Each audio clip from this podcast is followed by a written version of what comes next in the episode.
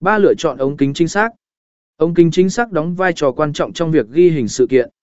Sử dụng ống kính rộng để ghi lại không gian tổ chức sự kiện hoặc ống kính tể lệ phổ tổ để chụp gần các diễn giả và chi tiết quan trọng.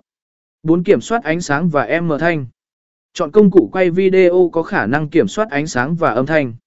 Sử dụng đèn chiếu sáng và micro chất lượng để đảm bảo rằng video của bạn có chất lượng hình ảnh sáng đẹp và âm thanh rõ ràng.